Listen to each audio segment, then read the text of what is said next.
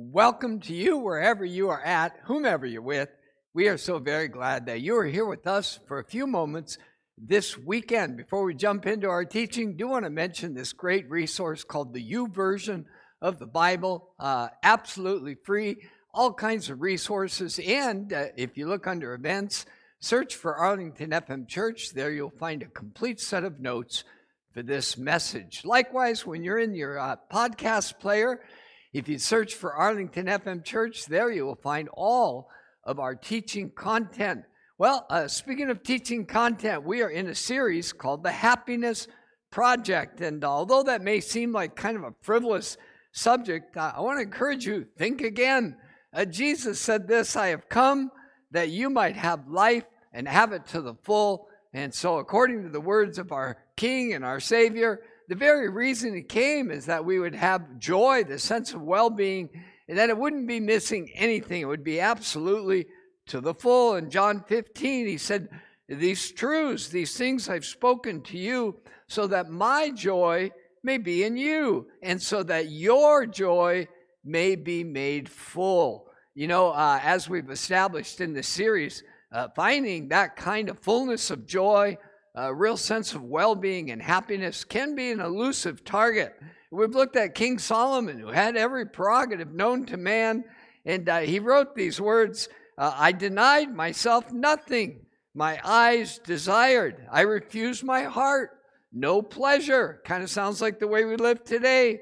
And he says, Yet when I surveyed all that my hands had done and what I had toiled to achieve, everything was empty. It was a meaningless chasing after the wind. Uh, you know, uh, Jesus uh, talked a lot about happy. Sometimes he used a different word, blessed, which actually means uh, happy by God, uh, God's activity in our lives. And in this great Sermon on the Mount, he began with what we call the Beatitudes. But really, he's talking about a person that's happy, happy and blessed in this life. And uh, the road to that kind of happiness isn't one that we might chart out for ourselves. He says, Happy are the poor in spirit. Uh, they've learned uh, they're desperately needy. They need God to intervene in their lives if they're to experience a sense of well being. Uh, Jesus said, Blessed or happy are those who mourn. They've learned to, to open up uh, to the reality that life hurts often. We hurt others often. And one of the ways to move towards health is uh, to accept that reality uh, when it comes into our lives and experience the comfort that only God can supply. Uh, Jesus said, Happy and blessed are the meek, for they will inherit the earth. Uh, these are those who uh, they learn to tend to their own stuff and not try to get through life by dominating or manipulating others. Uh, they've harnessed, uh, they have this sense of internal self control. They are the meek. Uh, blessed are those who hunger and thirst for righteousness. Uh, they desperately want to learn from God uh, how to do life according to His design. Jesus said, Those are the ones who will be filled. Happy are the merciful. They've learned to extend kindness and compassion to others because they know they desperately need it themselves. Uh, blessed are the pure in heart.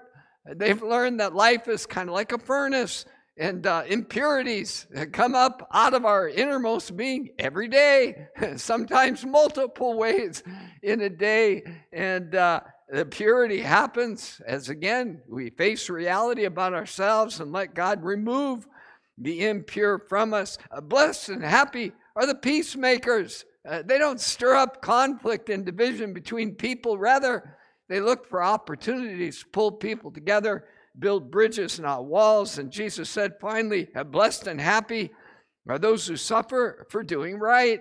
Uh, they're okay with that because they realize uh, sometimes, many times, God causes us to go against the flow of what is normal and normative in our world.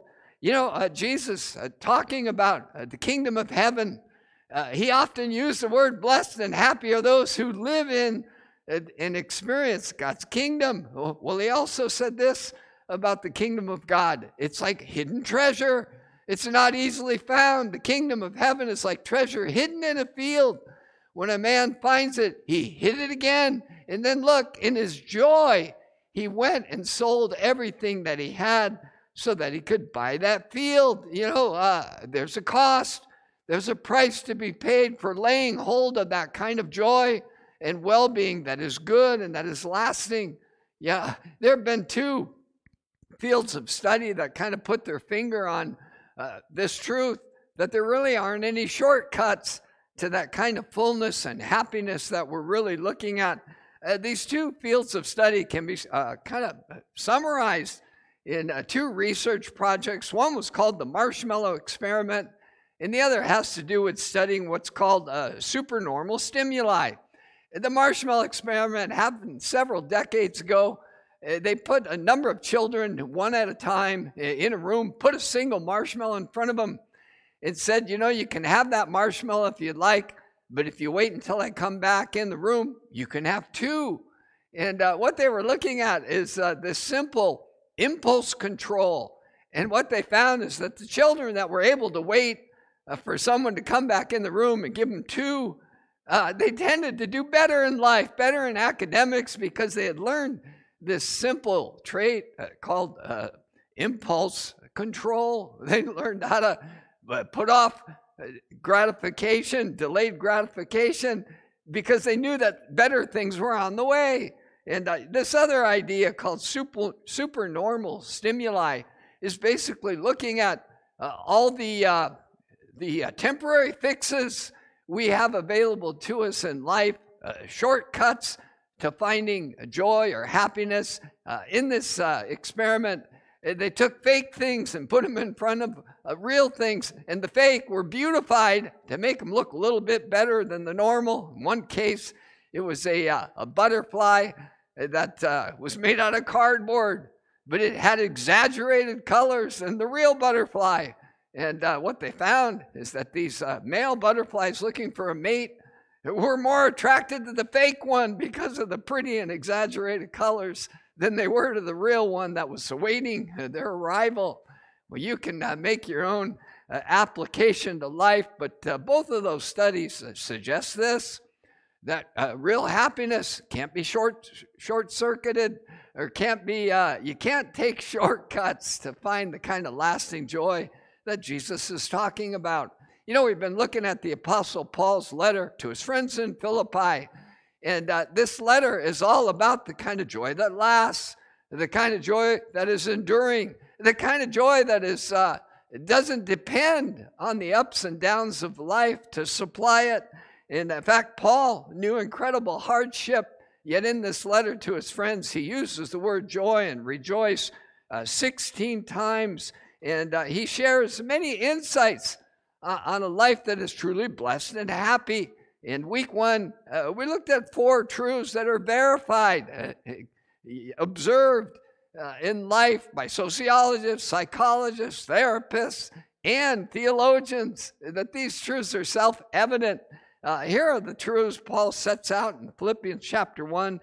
Uh, happy people have a purpose or a mission to live for that, that is bigger than themselves. And of all the missions and the purposes we could choose in life, uh, Paul says one of the, the greatest opportunity we have is to partner with God in the, the good news of the gospel.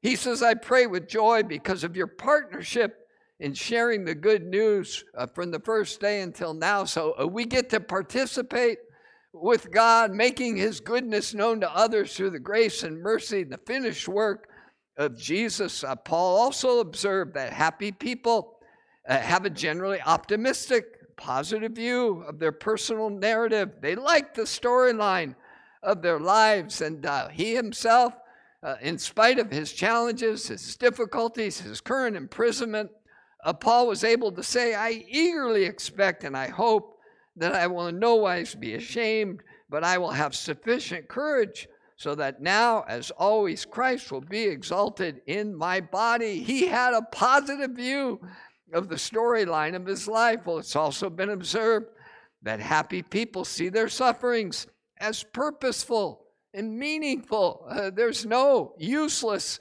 season of life that we go through. And Paul writes this to his friends in Philippi now I want you to know, brothers and sisters, that what has happened to me has actually served to advance the gospel. Uh, Paul was seeing the good that came out of even uh, his apparent setbacks and failures. And then finally, uh, Paul observes uh, that happy people see themselves as lifelong learners. And uh, Paul would write that he who began a good work in you will carry it on to completion until the very day of Jesus Christ. Uh, this growing, this transformation, once we begin following Jesus, it never stops. Every day there's something new to learn and to gain from God and to uh, activate in our lives. Well, uh, in week two, we saw that Paul's friends were beginning to grow and mature in some negative ways. Uh, they were uh, developing a sense of religious superiority. It was creating divisions among people in the church. Uh, they were looking down on those who didn't uh, believe the way that they did. And so Paul gives them some weird happiness advice, kind of summarized like this. He says, uh, You want to be really happy and fulfilled? Find that joy that's complete? Well, choose the bottom rung. Uh, go to the back of the line. Think about others first. Be okay with being last. In fact, he says, Do nothing out of selfish ambition or vain conceit. Rather, in humility, value others above yourself not looking to your own interests, but each of you looking to the interests of others. And uh, Paul would present to us a little motivation. He says, You know, let's look at uh, the one who was uh, joyful beyond any of our experiences, uh, happy and blessed, uh, the person of Jesus. He presents him as the primary example of one who chose to be the servant of everyone he says, in being found in appearance as a man, Jesus humbled himself by becoming obedient, uh, obedient to death, even death on a cross. Now, that's weird happiness advice. And Jesus said, uh, Here's the pathway uh, to the kind of fullness of joy that I'm sharing with you. And it comes through obedience. You know, uh, Paul would carry this thought into this week's uh, message he's uh, now taking the example of Christ who poured himself out for the interests of others, and God lifted him up, gave him the name above every name. And uh, now uh, Paul carries that thought about obedience to us. He writes in chapter 2, verse 12, Therefore, my dear friends, as you have always obeyed, that's kind of an interesting assumption. He says, when you came to Christ to experience salvation from Him, you knew that a big part of it was obedience to God. You're surrendering your self will and opening up to His will. And Paul says, As you have always obeyed, not only in my presence, but now much more in my absence, continue to work out your salvation with fear and trembling. Interesting happiness advice. For it is God who works in you to will and to act in order to fulfill his good purpose. And maybe as you hear that word, obey, your reaction is somewhat like mine. Uh, isn't that an offensive word and an oppressive concept? I mean, uh, submit, obey, uh, surrender. Well, uh, you know, it depends, I guess, on who's requiring or asking for your obedience. If it's somebody who's wanting to take advantage of you, a tyrant, selfish brute, in that case, obedience uh, is a pretty, a pretty negative, ominous uh, thing to think about. Uh, but how about this? How about if it's somebody who's entirely bent on uh, seeing your good come about? Uh, maybe uh, use your imagination. imagine yourself as one of the astronauts in a space station, and you all have a set of protocols that absolutely must be followed if you're going to accomplish your mission, if you're going to su- sustain your lives, and uh, your coworkers, your co-astronauts are taking a break, and it's uh, it's all on you. the duties have come upon you, and uh, you know how important is uh, is your uh, accepting responsibility in that setting where the well-being, the lives of others, the success of the mission is on you. You want to follow the standards and protocols and procedures uh, to a T. Uh, maybe another analogy. Uh, suppose uh, you're, you're gifted in some unusual way. it may be hard for some of us to imagine. Maybe you're a gifted athlete, a musician, and uh, someone comes along who's recognized as the greatest in the field. Maybe you're a, a talented quarterback, you're in high school, and uh, Patrick Mahomes, you know, world champion Chiefs, uh, offers to mentor you. And uh, how important would it be that you were open and receptive uh, to the instruction that was coming to you? Well, both of those illustrations are pale in comparison with the obedience Paul is calling for. Uh, he's saying, look, uh, the one we just talked about, Jesus, who existed in the very form of God, yet he emptied himself for us. He became a servant. He became obedient unto death so that we could experience his life. It's that one uh, that Paul is inviting us to open up to, to surrender to, to see obedience to him as part of the pathway into happiness uh, you know, a, a book uh, was uh, published recently. It was an autobiography of the, the lead uh, person in the group U2. His name's Bono. And uh, interestingly enough, uh, the title of this book is called Surrender. And it really encapsulates the message that he shares in the pages of this book is that he had to learn how to surrender to a greater purpose a greater will, uh, God's uh, wonderful plan uh, for his life and his kingdom purposes. And the truth is, uh, there's a fullness uh, that awaits our obedience to God that we will never experience apart from the kind of obedience Paul is inviting us into. Jesus said it like this Take my yoke upon me, uh, you, and learn from me, for my way is easy and my burden is light, and you will find rest for your souls. You know, Paul is uh, asking for this kind of obedience not to be anything outward that we live before people, but he's saying much more in my absence.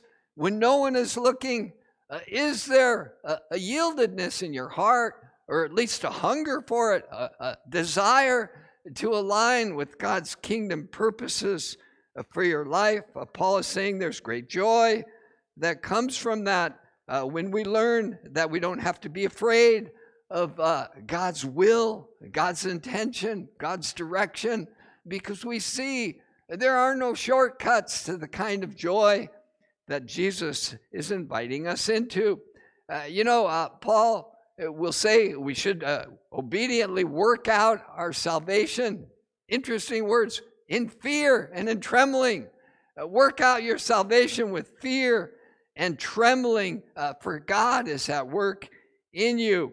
Uh, you know, I, when I think about uh, this idea of uh, approaching what we do with an appropriate amount of respect, fear, and trembling, uh, part of the, uh, the Greek definition of those words has to do with this idea I don't want to screw this up.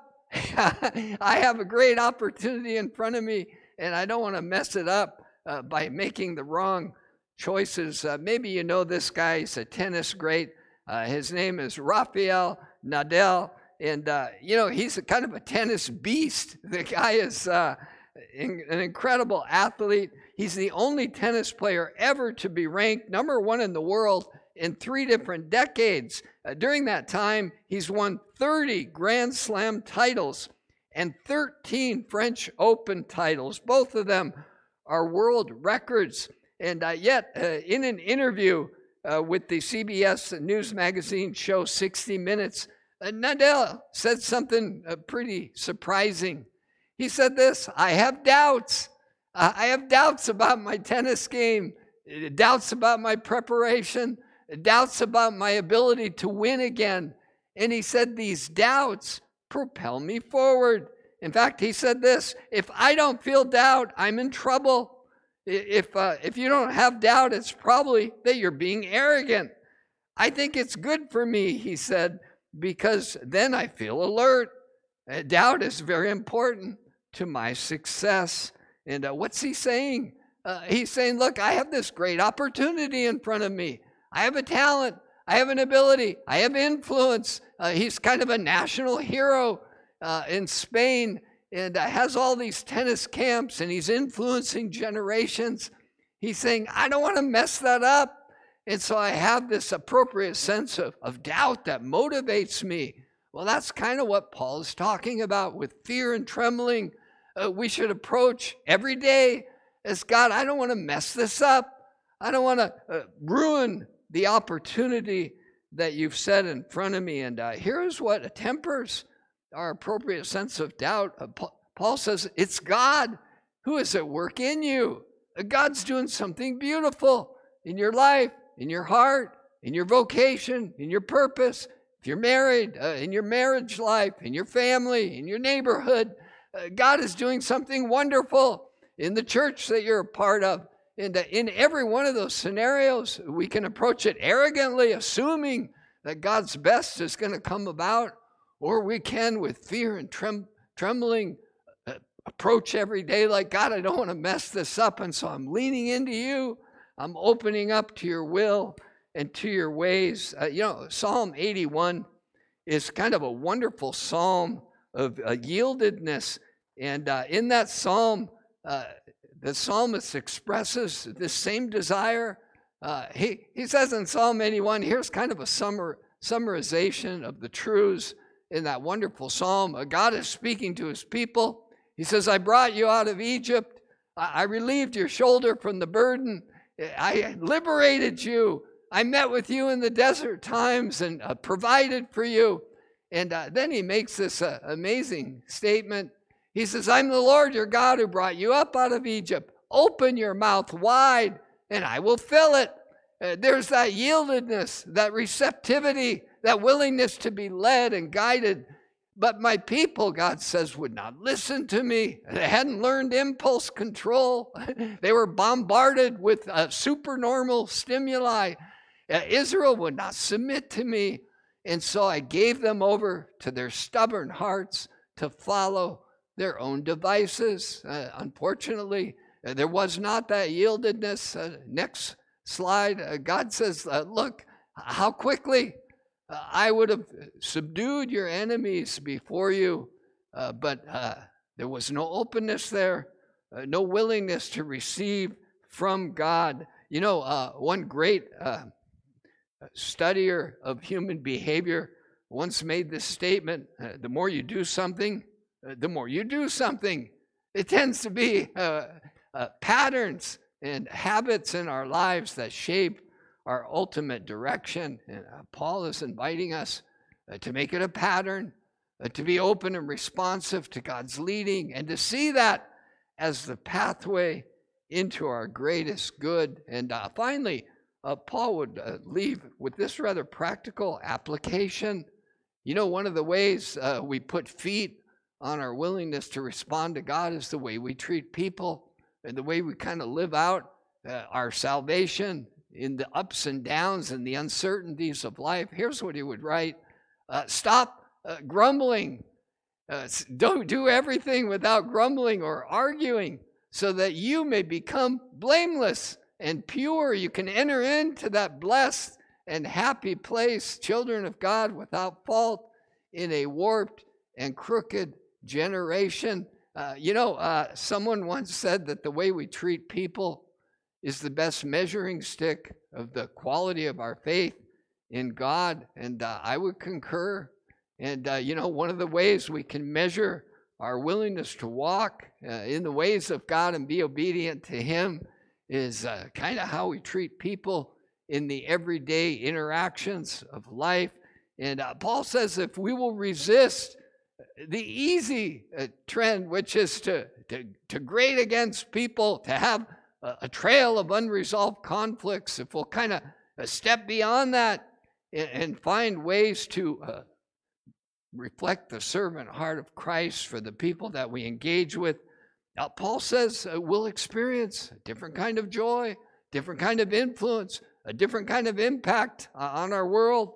He says, then you will shine uh, in the midst of a, a kind of a warped and crooked generation, you will shine among them like stars in the sky as you hold firmly to the word of life. You know, uh, you've probably heard, if you've listened to any of my teaching, I'm fascinated by the heavens, uh, the creation of God that looms over us. uh, day in and day out. In fact, the psalmist in Psalm 19 uh, says, The heavens declare the glory of God. Day after day, they pour forth speech. There's just something about the eternal nature and the goodness of God on display in the heavens. And Paul takes that idea and says, Look, if you'll uh, uh, stop trying to find shortcuts to happiness and walk the hard way, the beatitude way, the obedient way, uh, your life will begin to fill up with the purpose of God. You'll appreciate the narrative, the storyline that He's working in you, even through the most difficult of times. You'll become a lifelong learner. Uh, but it really rests on this key, this willingness to obey and to work out our salvation with a sense of, I don't want to mess this up, and appropriate respect and deference to God's leadership. I want to invite you to uh, pray with me. Uh, Father, thank you for your handiwork. Uh, thank you that everything that's in your heart towards people and your creation is good, even as the opening pages of the Bible declare when God created this and that and us, He said, It is good, it is good, it is very good. And uh, Father, we welcome your creative work in us. Uh, thank you, Jesus, that the reason you came is that we might experience life to the full, that we might have your joy in us. Maybe as you're listening to these words, the idea uh, of obeying God, of uh, taking the yoke of Jesus upon you is new uh, but you sense, you know, you've tried it your way. You've tried uh, just uh, taking uh, things as they come, and maybe like Solomon, uh, you at a point in life where you're saying, you know, I pursued all these things, and it's has this sense of emptiness to it. You're ready for something different. You're ready for that fullness, that joy, that contentment. Uh, I would invite you just respond to the person and presence of Jesus. Say, Lord, forgive me of my sins. Uh, become my shepherd, become my leader and my guide. I willingly take your yoke upon myself. Teach me how to live and to enter into that joy that you came to bring. I pray this in Jesus' mighty name. Amen.